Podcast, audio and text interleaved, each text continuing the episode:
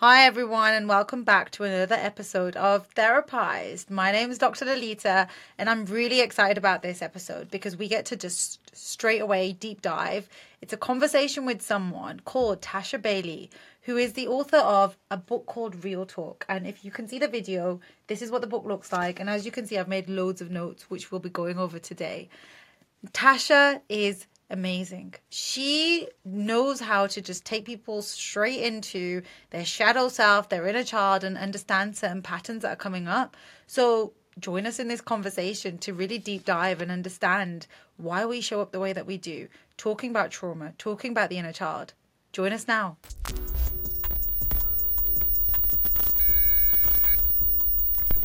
Hi, Tasha. Thanks for coming to Therapise. I appreciate you making the time and the space to be here. No problem. Thank you for asking me for being here. Like, this is really lovely. I can't wait for our conversation because I know it's going to go deep dive and we're going to go straight into really quality and meaningful conversation about real life and often topics that we don't really get to discuss every day. Um, so, first of all, I have your book in front of me, Real Talk. And I think it's such a beautiful book. It's got everything in there. If you ever, if you're looking to start therapy, if you're wanting to understand the process of therapy, it's all in this book. So, my first question, Tasha, is what made you want to write this book, Real Talk? Oh gosh, so much. Um, I think so. The idea of real talk is that a lot of the time, um, you know, mental health, wellness. Probably only just now we're starting to talk about it more openly. Yeah. But I grew up in a time where most of us didn't talk about our mental health or didn't talk about what mental health actually meant or what therapy is. Um, and we ended up hiding up hiding a lot of ourselves. You know, it's a typical thing of when people say, How are you? And a lot of us don't actually say how we really are. We usually say, I'm fine, I'm okay, but that's not the real Yeah. answer. So, real talk is about having real conversations with yourself so that you can have real conversations in the rest of your in the rest of your life and have a better journey with self-love and with healing. Um, so I've always wanted to have a book. Um, I cannot see every client in the world. I cannot meet everybody in therapy. And actually, a lot of people might not actually want to ever try therapy or they might be too scared to. So I wanted to create a tool that would be kind of a bit of a midpoint, a starting point for people where they can understand how to start working on themselves, what is therapy, um, what does it mean to heal and to find self love. Um, and then that's how Real Talk was born. And I love your introduction in your book because you um, spoke about how you were also in therapy and because therapists need therapy. And you spoke about your journey of like, oh, I cannot wait to get out and, and to, to, to be healed. And when you were talking to your therapist in the introduction, you spoke about how you were saying this to your therapist and your therapist turned around and said, well, actually, no, that's not the case. Like life is a healing journey. Um, and I wonder what your like what your thoughts were, or just sharing a little bit more about that. Yeah, I guess like in that so in that moment I was really like feeling emotionally exhausted. Um, so when you're a therapist, you usually have to be in therapy throughout your training. So I was five years deep in therapy and feeling like, oh my gosh, I can't wait to be fully healed so I'd never have to deal with all this stuff ever again and just live my best life. And yeah, so my therapist said, actually, no, that's not how it works. We are healing for the whole of our entire lives. There's no end point. You will be more healed tomorrow than you are today. And I think that, yeah, I think it's that thing of realizing that there is no perfect version of you. There is no um, graduation for your therapy or for your healing journey. And I think it's actually also really exciting. You know, it means that I'm always going to be growing and healing and getting to know myself better and better. It's almost like in a romantic relationship, we don't just want to fall in love with someone and be like, we know everything about this person and that's it. We actually want to be growing with this person and and getting to know this person throughout the rest of our lives. And that's how it should be with self love as well. Yeah, yeah. And it's interesting because often, and I'm sure you'll agree with this, is when people come into therapy, they are trying to understand themselves. They're trying to understand themselves. They're trying to make sense of who they are, why they present the way that they do, and really just going back to like their inner child or their early um, experiences that have given them certain beliefs that are creating this story of why they keep showing up the way that they do. And I wonder, like, from your own journey, what do you think your biggest takeaway was about a story that you had been continuing with, or a belief that you were, um, you had moving forward through life? Yeah, it's it's really interesting because I did a post about this before Christmas and it literally went viral and is still rolling. I think with like 10 million views, and it's about. Um, so for me, I'm the youngest of five, um, and my oldest my older siblings are much older than me, and I had this narrative that I carried of I have to be the good one. I have to be the one that doesn't make any mistakes that the other ones did. I have to Yeah. be the trophy child. I have to be the perfect one, you know. And so I carried this kind of perfectionism thing of I have to be, you know, good at school and good at work and good in my career and good in all these things. And then I guess what that means is that then when things aren't so good or when I Mm. fail or when, you know, actually embracing other parts of myself, like the messier parts, I wasn't really allowing myself to go there. Um, so that's kind of, I had to go back to inner child work and unpicking that need to be the good child or the good student and actually allow Yeah. myself to be messy, allow myself to like do things that might make me fail. Like I think the year before last, I started doing roller skating classes because I was always terrified of it because I knew that I would fall. And that is not Yeah. a, a good child perfect thing to do. So I went back to learning that at the age of 32 um just so I can learn what what is it like to fall and to make a mess and to like not be perfect at something and just enjoy it and find the joy in it. That is so beautiful, Tasha. It really is. It's like really just embracing parts of you, like you said, that you've sort of like shamed away, or it's like, I can't share these parts of me because they're not good enough, or people are going to look at them and judge them. And there's so many people, don't they, who who live life like that, where they limit themselves, they stop themselves from doing things because of what they're worried other people, how they feel other people are going to judge them. And I wonder, like, what would you say to someone who's struggling, who's struggling with a belief of um, not feeling enough or feeling that they need to follow certain rules to fit in or not to be judged by others? Firstly, have compassion for that side of you that needs to do that. That's come from somewhere very deep, maybe somewhere that's some a place of part of you that's had some pain or is Mm, fearful of rejection. Um, so have compassion for that. Don't be angry at it or mad at it. And then just think about almost brainstorm or map out all the parts of you that get mm, held back because of that need to be perfect. yeah, You know, I always wanted to try roller skating, but I was fearful of it. You know, so there's going to be so many different parts that you're cutting back from yourself, you're snipping away, which actually would bring you so much joy and so much life and so much vitality. So maybe think about what those things could be. yeah, yeah. Thank you. And it's really interesting when you were talking about your your story and your journey. I'm also one of five, but I'm the second oldest. And the second oldest, I also took on a very similar role of being the good, um, the good child, the good girl, and following this. I need to follow the rules. Better not do anything bad. I need to follow what I need to be doing. And you you follow that pathway and you follow that uh, the choices that no one's told you to do, but you feel you need to be doing them. Because if you stray away off this pathway, you feel so bad you feel guilty. And i think that that sitting in that guilt is such a horrible feeling that we mm. end up just going down the route of doing what we think we should be doing because it pleases everyone. It keeps everyone quiet and it means then that we're almost like in the shadows and no one really sees us. But yet we want to be seen. And i wonder if that's what you see with your clients when when you work with people who also might be presenting with similar symptoms Absolutely, and it kind of follows them into many different parts of their life. So, like I think I was saying this in the in the post that I'm talking about is that it will make you have really poor boundaries at work because you mm, you know you don't want to have a task unfinished because you feel like it's going to make you feel bad, look bad, or that it's going to make you feel guilty. Or even when you're dating, you're putting on the very best version of yourself, but it's not the authentic version of yourself. And then we end up in these relationships that are really unfulfilling because we can't actually be ourselves. Or when we yeah are ourselves, the person that we're with is like, "Who are you? I don't, I don't, I." You know, this is not who the person that you showed me at the start.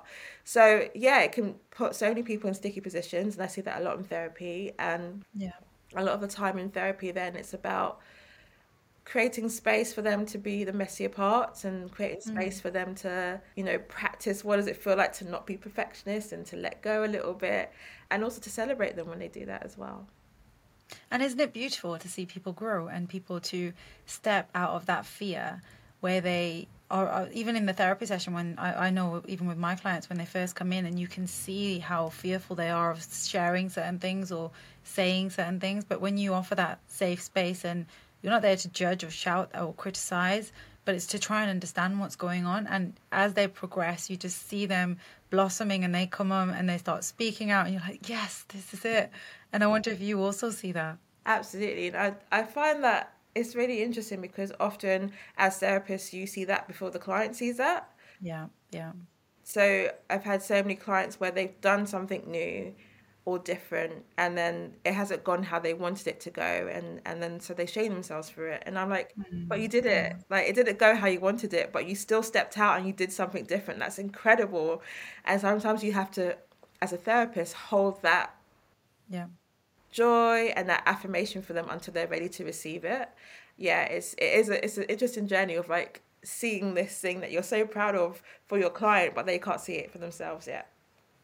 And it's beautiful that we are able to reflect that back to them as well and let them know that this is how we see it. This is what what's going on from us. And because they feel safe it allows them to take on board what you're saying and even if they find it really difficult to compliment that again opens up another wound there to try and so therapy is just always ongoing and there's so much that you can keep taking away um, to just learn and grow from yourself. And i know you do a lot of inner child work. What does that mean? What does inner child work mean? Inner child work is so we all have an inner child. This inner and this inner child represents um, a lot of our childhood memories mm. or experiences or narratives that we picked up about ourselves our first seven years of life are some of the most impactful years that we will ever have because yeah. that's when our brain is forming. We have our first attachments, like our parents, our family.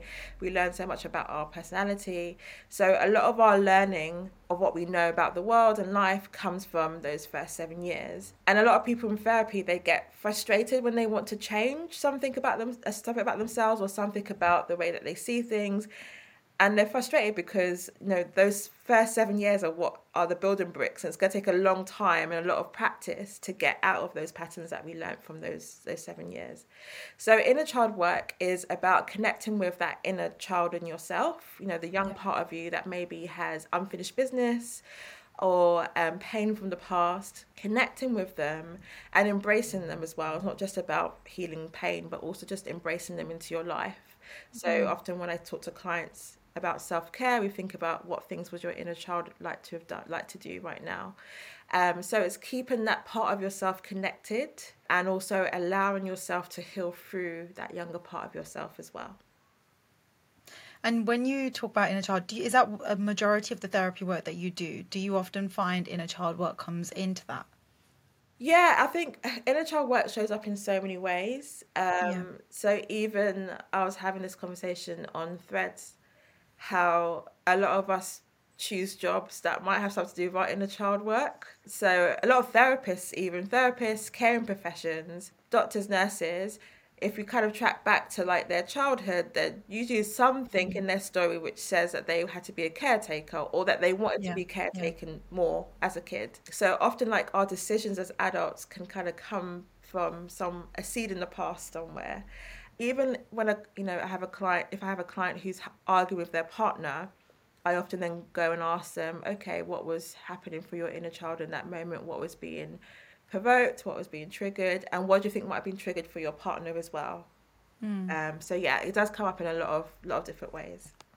Yeah, because we each all like we all have an inner child, and sometimes, like say if I I'm talking to you now and I say something, it might also bring something up for your inner child and you say something back and it's then bringing up something for my inner child. And when we have that awareness it allows us to communicate in a very different way where we may not be reactive or if we notice we're triggered by something it's taking that time out to journal reflect. And i know that in your book you've got some brilliant reflective um, tasks where people can sit down and do more of this work um, by understanding their beliefs and going deeper into making sense of their patterns and why they may present in like a caretaker role or why they may present as like people pleasing or the one who's like showing up and like I've got it all together. So what's all that about?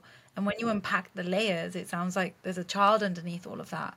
A child who's screaming out to say something, but often we just ignore that child because we've found these other ways of coping. Is that how it feels from your perspective? Absolutely. So there's all those, like I said, all those layers that kind of come in, and that's yeah, from our inner child, our past, and yeah, it's about kind of understanding those layers and understanding where they come from, what you needed in those moments that you now are trying to look for as an adult. And the other thing of uh, inner child work is, and a client actually taught taught me this, is it can be really helpful for compassion. So, for example, I um, once had a client who had kind of very toxic, difficult relationship with their parent, but actually through trying to make sense of their parents' inner child, help them have a bit more compassion and understanding for the relationship. Um, you know, the kind of underlying things that were making it feel so toxic between her and her her mum. Yeah, having that kind of thought about not just your inner child but also somebody else's and if you Yeah. know a bit of their story it can be quite helpful to kind of make an understanding of what's happening in your relationship with them as well It's like that deeper compassion, isn't it? Of like, I'm not just seeing someone here react or shut down. There may be something going on, and if not with everyone, but with certain people, you can continue that conversation to try and understand. Um, if it's your partner, if it's your siblings, or a, a really good friend, you might want to go further into trying to understand. I just think there's a really beautiful connection that can come from that. yeah absolutely Yeah. Do you ever get clients though that come in and be like, "But my childhood was perfect. Like I didn't have anything wrong, or I didn't have anything that was going on. I, I, it's got nothing to do with my childhood." Do you often get that? yeah absolutely like there's and there's so many reasons why that happens Yeah. one reason is it could be a defense it could be like i don't want to go there my childhood was great let's not even there's nothing to touch there. Let's just stay with the present. So it's kind of a self-protection. So there's that or there's like just a lack of awareness or hmm. not knowing what i think a lot of time people think of trauma and they think very big Yeah. Yeah. big scary things. And sometimes trauma isn't just you know what we assume it is. It could be small things. It could be or small things that happen frequently for example like a parent who never shows up to parents evening to or never shows up to any of your you know personal accomplishments and stuff like that like that can also be traumatic because you're feeling a sense of emotional neglect which is trauma. Um so a lot of the time i find it's people are not aware of what you know a difficult childhood means or maybe it's not even about having a difficult childhood but it's having a childhood that lacked some things or lacked some ingredients.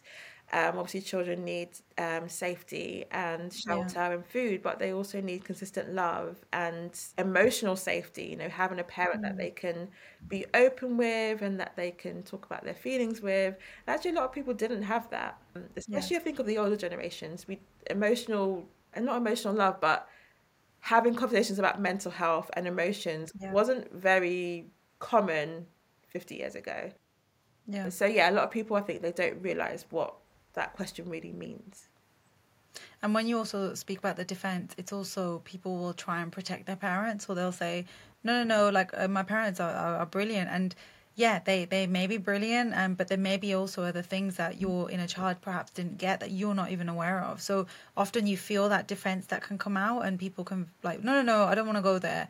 But I think that's also about building up the trust and letting them know that you're not here to blame their parents. You're not here to point fingers, but it's for you to make sense and to give you a level of understanding about how your inner child has developed into where you are right now. Yeah, and no person is perfect. So even if you're like, my mum was amazing, she was always there for me, she's one person and she can't fulfill every single need that you had as a Yeah. child. So there's going to be something that maybe you wish she was more there for you for, or there's going to be something that even even if you feel like she was always there for me, blah blah, it might mean that you might reserve things in yourself because you, I don't know, you might have guilt about bringing too much to burden her. Yeah. You know, so there's, there's so many different parts of it, and it's just about remembering that no no person is perfect, and there's always going to be light and shade, Yeah. and it's important to brace both of those parts as well.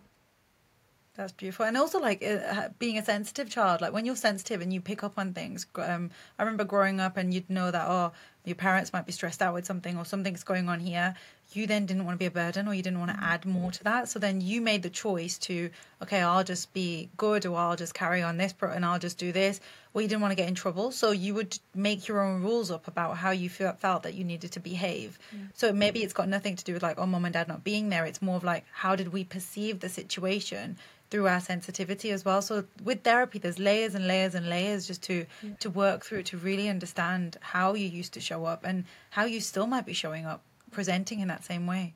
And also, you know, you can also even add the layer of culture in there as well. Yeah, because, you know, yeah, I, so I grew up in a, a British Jamaican family, so yeah. that's going to have a, another layer of yeah, we don't talk about feelings. We don't do that. That's just we just crack on you know. Yeah. And put it under the carpet, shove it under the carpet, and it's not there. Even if you trip over it, it's not there. You don't talk about it. Just get back up and carry on. And you definitely don't talk to other people about the family or about your feelings. Never do that.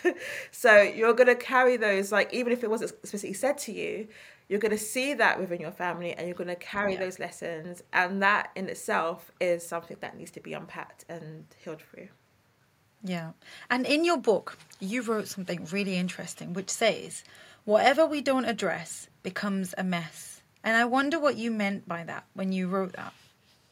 Yeah, I guess it goes back to this thing of, you know, if we have experienced trauma or lack mm. or there's something we didn't receive as a kid or even as an adult, you know, we might go into relationships that are traumatic or difficult. Even though it's not our fault that those things happen, yeah. we do have to take accountability for healing through those things. So, as, you know, for example, if you're going through a breakup, you have to give yourself the, the space and the time to heal and to work through the pain that was left behind before you can move on to something else. Otherwise, it's just going to spin into your next relationship and your next one and your next one.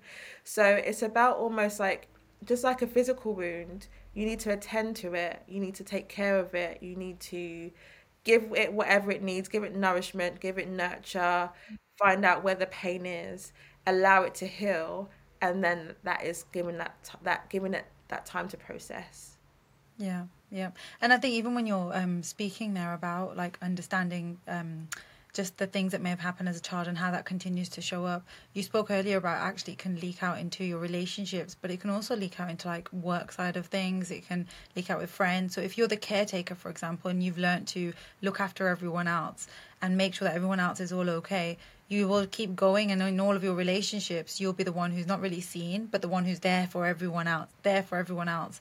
And you might struggle to be vulnerable or to share your emotions mm-hmm. but that then might also play out in the working environment where you're constantly just like doing everything for everyone and then you're compromising your time in the evenings. Like i've seen that with um, certain people where in the evenings they're working till late because they've said yes to things or people have just learned to give it to them because people learn, don't they, how to treat you based on how you are or what you're allowing and what you're tolerating from others. And I wonder if you also see that it, it plays out not just in work, in relationships with friends but also like romantic partners as well absolutely and i think that's where like that's the point where people come to therapy is when it's all yeah. become a mess rather than you know before when actually the the trauma or the pain has begun it's more like when all the things are then kind of created into this kind of messy thing and then you're having to then unpack okay where's this coming from? Where did this mm-hmm. start? Mm-hmm. oh it's hair and probably hair and probably hair. But yeah absolutely it links into our friendships our relationships our work how we feel about ourselves how we feel about our body how mm. we um you know look after our bodies even. Yeah it kind of rolls into this kind of yeah this mess and then you have to start picking how do i solve this? How do i work through this? And where's it coming from?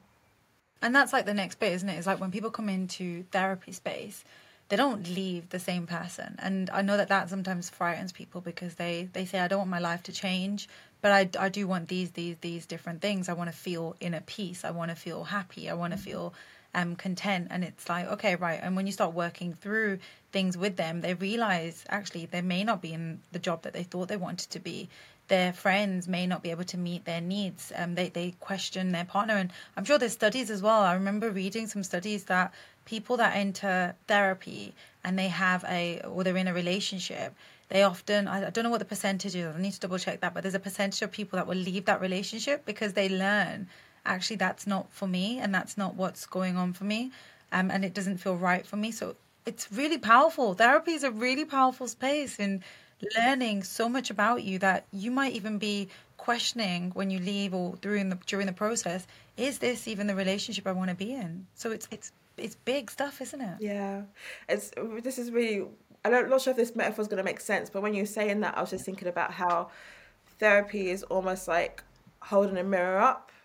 Yeah. Normally when you're walking through life you're just looking forward but when you have the mirror up you can see all the stuff behind you that you're often not addressing and I think that's where that comes in with like the relationships that yeah a lot of people do end up having to make decide to themselves actually this relationship not is not right for me but having yeah. therapy as a mirror there actually allow them to see the truth of what was going on in the relationship and what they des- actually deserve and what they should actually have in a relationship and that their current one isn't meeting those needs so yeah it's it can be really revealing and enlightening but also yeah confronting and challenging as well yeah lots of different emotions that can come up because i remember when um, I did my um, my thesis and I was looking at my research. The research that I focused more on was how um, our interpersonal relationships change when we go into therapy because there was a lot of research already into romantic relationships, but not into our family or our friends. So when I started researching this, I really found the key thing was self awareness. So when we become more self aware, it changes the dynamics and the people that we are around and it's not that we change people. Sometimes it's just changing that dynamic a bit where we may have said yes, yes, yes all the time, and then we might say, actually, I'm I'm not able to make it at this point, or I can't do this, or I can't do that. And not everyone will be okay with that. But if you're able to have them conversations, great. But not everyone will be okay, and sometimes that's where we have to choose to like close the door or or leave it unlocked because it might open again. But I think there's a real grief and a real loss with that as well. Do would you agree with that? Absolutely, yeah. Not when you've kind of lived a life of not having boundaries, when you suddenly have boundaries, not everybody's gonna like it because they can no longer benefit from it. But that doesn't mean that you should then compromise and allow them to have what they had before. Um, but yeah, that does mean that you then have to grieve, potentially yeah. grieve a relationship that once was. But knowing that that relationship wasn't taking care of, of you as a person, actually, you was taking care of it, but it wasn't you wasn't receiving anything back. So yeah, it's there are some hard decisions that you have to make once you're when you're in therapy and when you're working yeah. towards self love and, and healing and looking after yourself.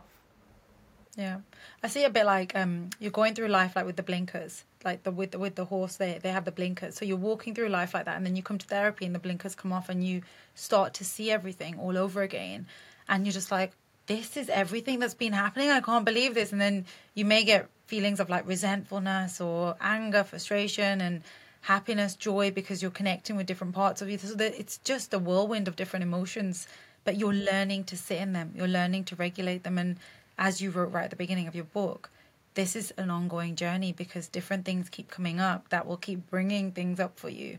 And it's to sit with these big emotions that once upon a time you, you locked away.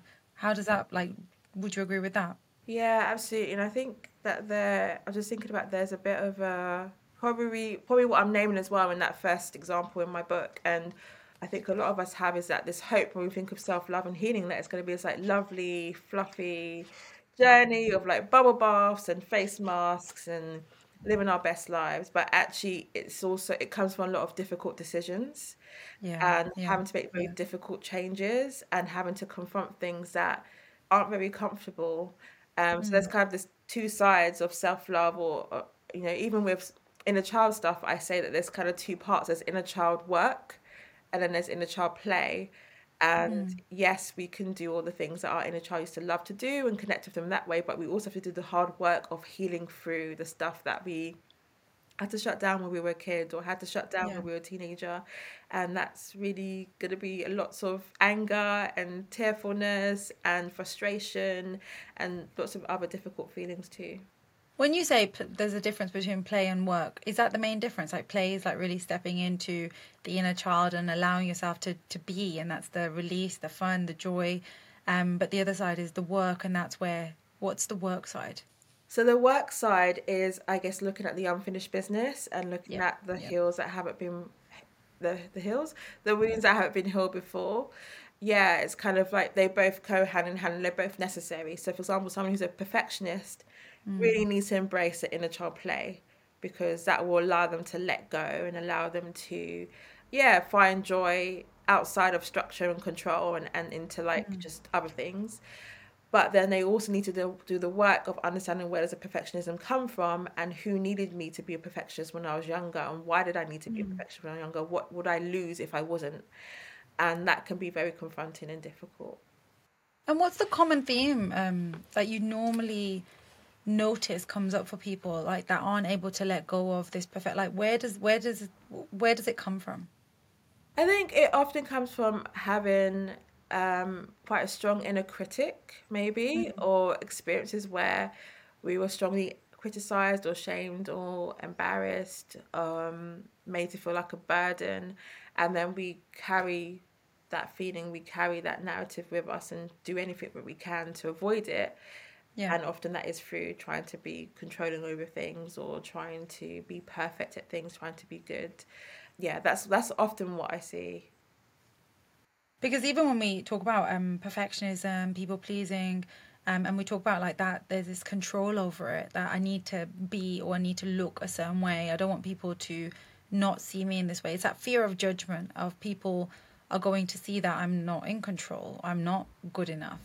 I'm not worthy. And we don't know what people are thinking, but yet that's the the story that we tell ourselves. So we may be very hyper vigilant and we're looking. So me and you are talking now, and I might see that you've made a certain expression, and I'm like, oh, stop talking now because you're boring, Tasha. Like just carry it. But I've made that choice, and I've based that on what I'm seeing rather than me being able to communicate that. Hey, I just noticed this is everything okay or or is this conversation something that you, you you're interested in so it gives a chance for me to understand if that's what i'm what i'm actually think what what what's really going on for you rather than me assuming and running off with a thought but that judgment that fear of judgment it's it's huge isn't it in how how much power we give to what we think people might be thinking about us mm. and the impact that has on our everyday choices our behaviors and the way that or, or the doors that we choose to knock on because of that background noise of what if, what if, what if, what if, or what they're going to say, what they're going to say.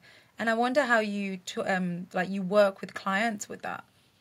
I think it's interesting because um, one of the things is that with that we're focusing on our viewpoint is on the other person rather than ourselves. Yeah. So when I'm working with clients, I kind of bring it back to them. So mm-hmm. what again, what parts of yourself are you leaving out by focusing on this, like this other person? What, or like you know, what do you think about that, or what do you yeah. want to happen with that? What what would you like? What do you think? You know, if, for example, if a client is always looking for compliments from their partner, I'll say, well, "What did you mm-hmm. think of yourself in that outfit? What did you yeah. think of that lip color? What did you like about it? What did you not like about it?" And bringing it back to them, and also just like noticing when kind of critical language comes up as well, like things like shoulds and yeah, I should have yeah. done this and I I wish I'd done that and it's not good enough and noticing those things and almost helping them reframe and, and think about where does that should come from and actually let's rebalance it. What did you like? What did you enjoy? What are you mm. proud of? Um, so that we can kind of bring in I think I talk I call it the what do I call it in the book? The inner fairy godmother um, oh, that's so, beautiful. Yeah, so bringing like the the more nurturing, loving part. Yeah. And that might even include, you know, in in the book, I've got a, a exercise where I say to the readers to think about a character or a person who, for you, feels like a very warm and nurturing um, godparent, like a fairy godmother. Yeah and that might be you know for me i think of angela bassett because i just feel like she'd be an amazing godmother. Um, and i just think okay what would angela bassett say to me? You know if i'm feeling low what would she say in this situation? How would yeah. she give me words of encouragement? Or it might be someone that you know it might be a natural grandparent that you had or a mm. neighbor or whoever someone that gives you that warmth and gives you a different perspective that you see someone that comes into my mind is yoda. I'm like yoda oh, i've got yoda. and then you can internalize yoda. Yeah. And yeah. be like okay, now that's part of my vo- my voice, not just my inner critic, but also I've got this inner Yoda voice that is also giving me that encouragement and giving me a more balanced view of how I am or or how I'm perceived. Yeah, yeah. It's almost like what you said at the beginning, which is holding a mirror up. You're holding this mirror up to individuals and you're saying, hey, look, what did you think of this rather than looking outwards it's like no but what did you think of this and what did you and it's it's that real deeper work that we do in the therapy space which is holding that mirror up and letting people know what we see, but also for them to see it, for them to have the space to look at themselves and really understand what's going on. Yeah. Yeah.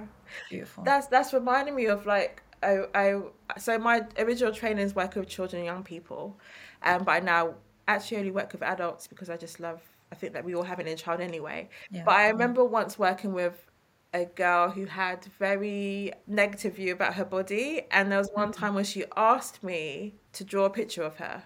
So she Okay. she drew a picture of herself, and I drew a picture of her, and then we compared the pictures. And just really interesting to for her because she got to see that you know how she viewed her body was very negative and very yeah very negative and very critical and then how Yeah. i viewed her body was very different and it gave her a different perspective and she was like oh is that really how you see me i was like yeah i mean i'm not the best drawer but this is this is kind of a representation and it just gave her a different viewpoint to go and di- digest and to think about and to question her own viewpoint as well Yeah, and this is why therapy is so beautiful. It's not that we're biased because we're both therapists. It's it's more so the changes and the subtle changes it can bring up for people, and just the tools that it gives people moving forward in their lives. Mm-hmm. Yeah, you've got something else in your book in chapter six, and your chapter six is all about what holds us back. And you started off with a quote, which is, "The more we've been hurt, the stronger our armor." And I wonder what you meant by that. Yeah. so um, I guess when we've been through pain or through trauma, the first thing that we tend to do is find a way to protect ourselves. It's our kind of Yeah. human instinct because it's like the whole thing of like, I've been hurt and I've never, I'm, I never want that to happen ever again. And often the way that we protect ourselves is by creating a shield. Um, and that might be, for example, if we've had a come out of a relationship, we might be, say like, I'm never going to another relationship, or I'm never going to a relationship with this kind of person again, or Yeah. I'm just going to be single. We we say these things and we protect ourselves in that way. But the problem is, it also blocks us from finding a different result somewhere else. So if you say I'm never going to have a relationship again, you could find the love of your life, but you've cut yourself away from that experience. So Yeah. you're never going to experience that. So yeah, these shields are there to protect us. Um, they come from our ego. Um, our ego doesn't want to be hurt. It doesn't want to be vulnerable. So it will do whatever it can to keep us, yeah, protected and safe. Yeah. yeah. But it's not yeah. really safe. It's just more maybe hidden, hiding our vulner- vulner- vulnerability. Yeah. And when people have that safety, so that safety of like say if they've been hurt, they've been in a relationship, they've been um they've been hurt, they're they're heartbroken and they're like, Right, that's it, I'm never gonna date again or I'm never gonna be in a relationship again. How does someone overcome that safety mechanism now? Because they've experienced pain. It's like touching the radiator and burning your hand and you're like, I'm never gonna ever going to touch a hot radiator again. But how would you tell someone or work with someone who it has that very strong belief and that very strong sort of like um I'm not going to do this again. How how would you work with someone like that? I think it's about reframing and thinking about what is safe. So even when you said that about the hot radiator, I'm not gonna touch a hot radiator again. You could then reassess it and be like, okay, I can touch a hot radiator, but maybe not, you know, directly. Maybe I'll put my hand near it, or maybe I'll mm-hmm. touch it for a second, or maybe I'll do it when the heating's low. So you're thinking about what are the conditions that need to be in place for it to be safe for me. So, for mm. example, if it's like I never want to have a relationship again, it might be okay. Instead of that, what do I need in place to think about having another relationship? You know, when Yeah. would I mm. feel safe enough to have a relationship, or who would I want to date, or what would be important for me in a relationship if I do get into one that I've learned from mm. my last one? So it's about kind of reassessing and almost using, you know, whatever happened before, using that as data to kind of mm. figure out what do I need next. Yeah. Yeah. So it's like research and experience, isn't it? It's like, right, okay, if you've had three, four of these relationships where um, the same thing keeps happening, what is it that's going on there for you? What's happening? And it's like really trying to use that as research, but then have it as like your experience of like, okay, that's my experience, but moving forward, it becomes your wisdom. So when you're entering relationships, so actually, last time when I touched the hot radiator, I just went straight for it. But this time, I know it's going to burn me. So let me slowly just work my way towards it to make sense of like how far can I get to it before I get burnt again. Yeah, it's like a learning experience, isn't it? It's like how we we learn and we grow. And I suppose that goes back to your first quote is whatever we don't learn from, it will become a mess. It will be, it will show up in our lives in so many different ways. Yeah. And sometimes people have to be ready, don't they, to come into therapy? They have to be ready Yeah. to be like, I'm fed up of this now. I need some support. Absolutely. And you know, sometimes people think that they're ready and they're actually not. And that's Yeah. okay as well. You might go Yeah. for a couple of sessions, be like, actually, I'm not ready to address all this stuff. Let me come back at another point, and that's okay. And it's about uh, like I guess allowing yourself to pace yourself and to think about what do I have in place that's going to hold me? Because therapy Yeah. is yes, it's great, and yes, it's reflective, and you're going to learn so much about yourself. But it can also be really unraveling. And you know, in my work when I've worked with children, I've also, I've had to explain to parents that it's probably going to get worse before it gets better. Because Yeah, as yeah. soon as I start to allow kids the space to think about their authentic feelings, it's going to spill out into other places in their life. And then the parents are going to be like, oh my gosh, Billy's crying all the time or Billy's having a tantrum. Yes, because he's addressing his, his real authentic Yeah. feelings. So now my work is to help you hold that as well. So yeah, it's, it's going to feel a bit worse, as in more vulnerable, more messy, more there'll be more tears, more anger, more envy. All those uncomfortable feelings are gonna come to the surface because you've been pushing them down for so long, Yeah, but you need yeah. to in order to get to the next place. Yeah, yeah. And even when you were talking just there, I think people often um, it's not just like with parents. I also see it with um, like say if someone's coming into therapy and they're in a relationship with someone or they've got their family at home and they might feel like okay i'm coming into therapy and i'm going but how do i now communicate to them that this is what's important to me and this is more of my need? Like how do i share that with them? Um so they also understand rather than me trying to slam the door because i'm annoyed that they're making me do something or if i'm if i'm just getting angry and, and knocking something instead of being able to speak about it it's like there's different ways of doing it. So i think it's it's not it's like a ripple effect. It doesn't just um, stop in the therapy space it's a ripple effect of all the different parts in your life Absolutely. and chapter nine is boundaries. And in chapter nine, your quote that you start off with is We can't nourish someone else if we're malnourished ourselves. What does that mean? It means that I guess it's the thing of like you can't pour from an empty cup. You can't you can't give people your energy and your love and your nourishment if you haven't started with yourself first. You know, you should always I always say start the morning with yourself and then give for the rest of the day if you need to or want to. But yeah, you, you can't deplete yourself trying to help others because it's going to exhaust you emotionally and physically and Yeah. I think I think as humans sometimes we think we're invincible or that we you know, especially if you're a people pleaser or if you're used to being, I don't know, the eldest daughter and giving to everybody, you can think that you're invincible and that everybody needs you, but also Yeah. you and your body need you too. Mm. And it means that, you know, if we're trying to pour from an empty cup or or, or nourish people when we're not nourished ourselves, our body is not going to thank us for it. Our body is going to be absolutely stressed and tired, and illnesses will show up, and immune systems will be low, and, Yeah. and you know, it's it's about looking after ourselves uh, continuously. Yeah, and I often hear that. I like I'll hear of like I'm exhausted, I'm burnt out, I'm just tired of it. I just want it to go away. I just I just want to stop um, thinking and ruminating about all these different things. And it's only then you start to understand, hang on, how are you actually self-caring yourself? Because you're so busy doing this and doing this and doing this. And it's almost like being on that hamster wheel of like go go go. And they get to that point where it's like I can't continue like this anymore because it's it's impacting on me. And it's only then they they come off this um, sort of hamster wheel and start looking at what did this serve me me going on this hamster wheel go go go. And also me coming off now how can i implement self-care? And initially it can feel really bad. Like you you can feel very bad. Like oh i'm just doing nothing like i'm just going to sit here and watch the tv or i'm just going to do this like it can feel um or it can bring up emotions of guilt because someone else has asked you to do something and you've said no for the first time and that can bring up a big feeling do you often see that with clients Yeah, because it could often be like, how dare I think about myself? yeah And actually, if you don't think about yourself, how can you expect anybody else to do that as well? You know, you, you can't expect someone else to set your boundaries for you.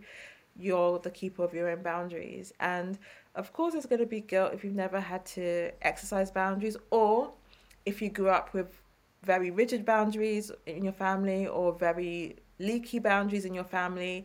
You're going to feel a guilt when you then implement your own boundaries because it doesn't feel comfortable when you, you didn't feel comfortable when you received those boundaries or didn't receive those boundaries, if that makes sense.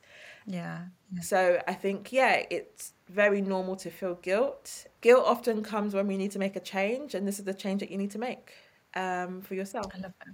Yeah, absolutely love it. And I was I was watching something the other day, and someone um, spoke about how um, when you're on a flight and you're about to go up, um, the air hostess will start talking, and he's like, "That's the most important part of the flight because you are getting free life advice."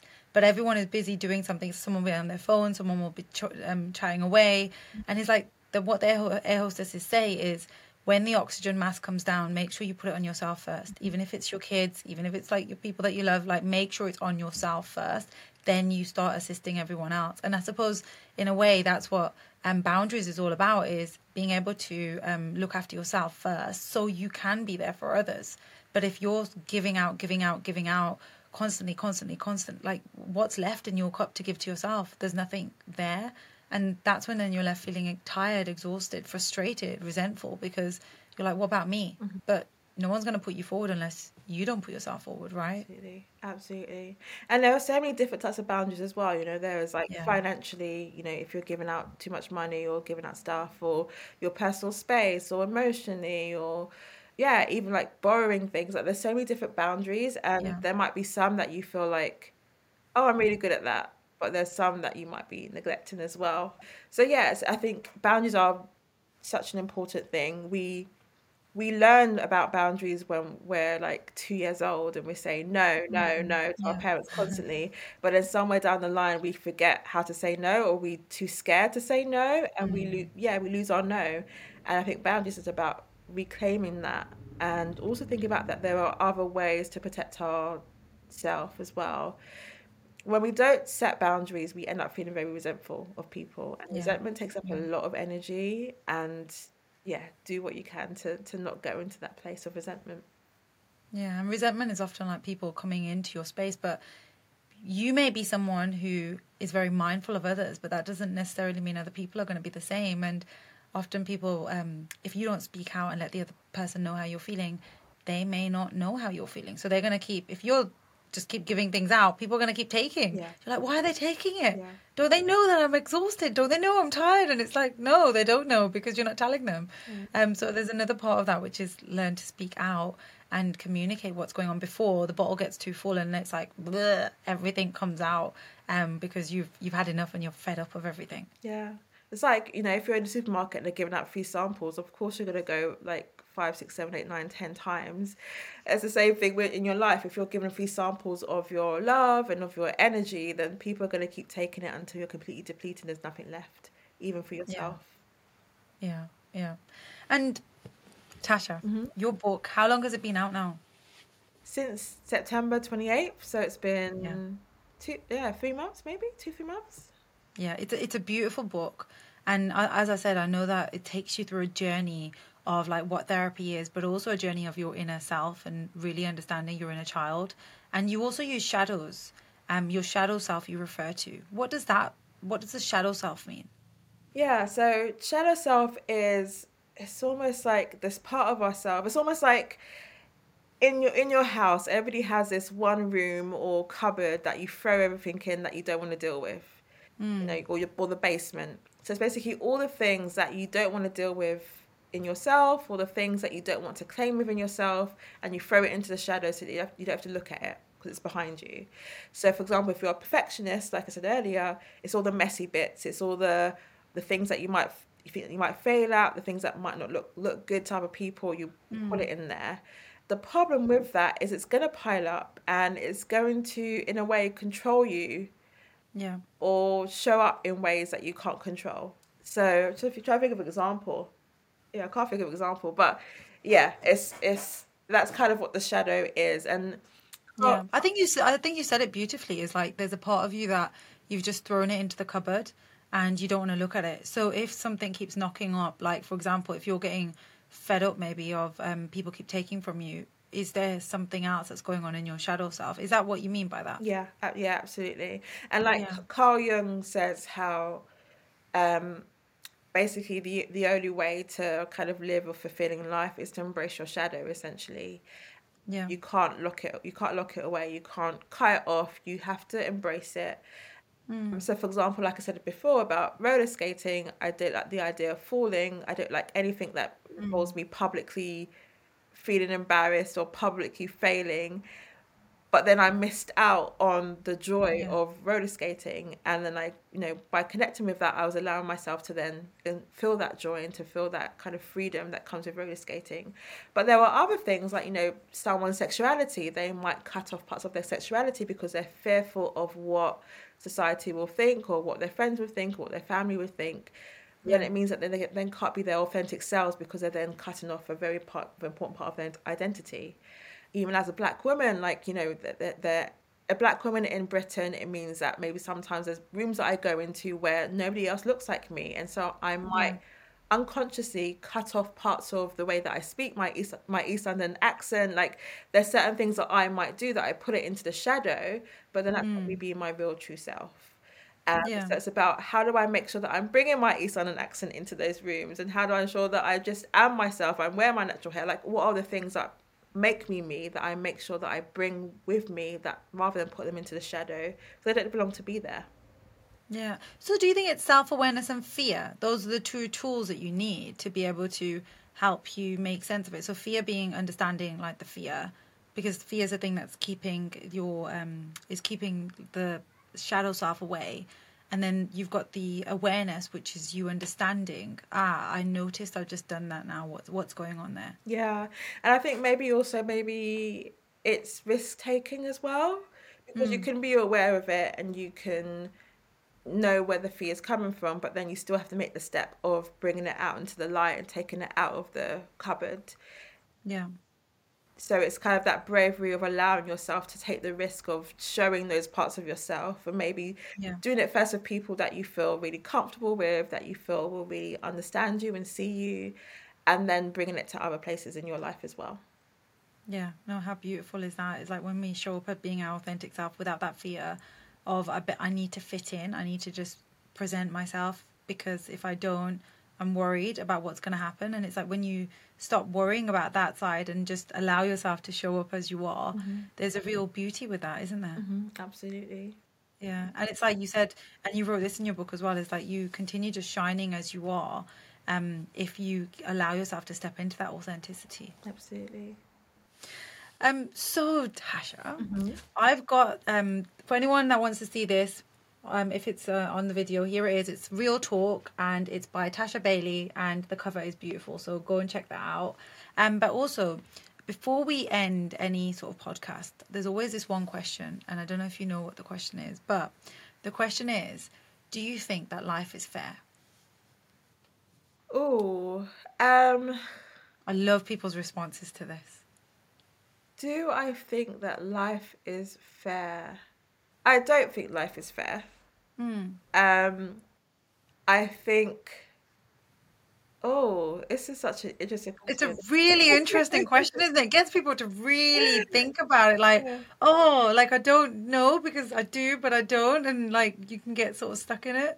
I don't think life is fair in terms of, you know, just thinking about, and I talk about this in one of the chapters in the book around identity and, and, and social justice of like, there are so many different intersections in the world, and Yeah. each person in each intersection will have a different experience of the world, and will be treated treated by the world differently. So there's Yeah. that bit that which is isn't isn't fair because there's some people that have a lot of privilege and there's some that some that have absolutely not. Yeah, So there's that perspective, but there's also things like um, trauma and pain show up in different ways, with in different places, in different times of our life, and in some areas of the world more than others. Like there's there's there's that sense as well, which also isn't fair. yeah, But I think what is fair about life? yeah, yeah. See how it just brings up layers and layers and layers. Yeah. Maybe I think what is fair. Okay, this is what it is. So life itself isn't fair, so external life isn't fair. Yeah. But what is fair is that we all have the capacity to mm. heal through whatever we're dealt or whatever we're, we're given. our body and our brain is incredible for healing trauma. Yeah. And so what is fair is that we all have that vessel, that that tool to heal if we can get the right support and environment around us.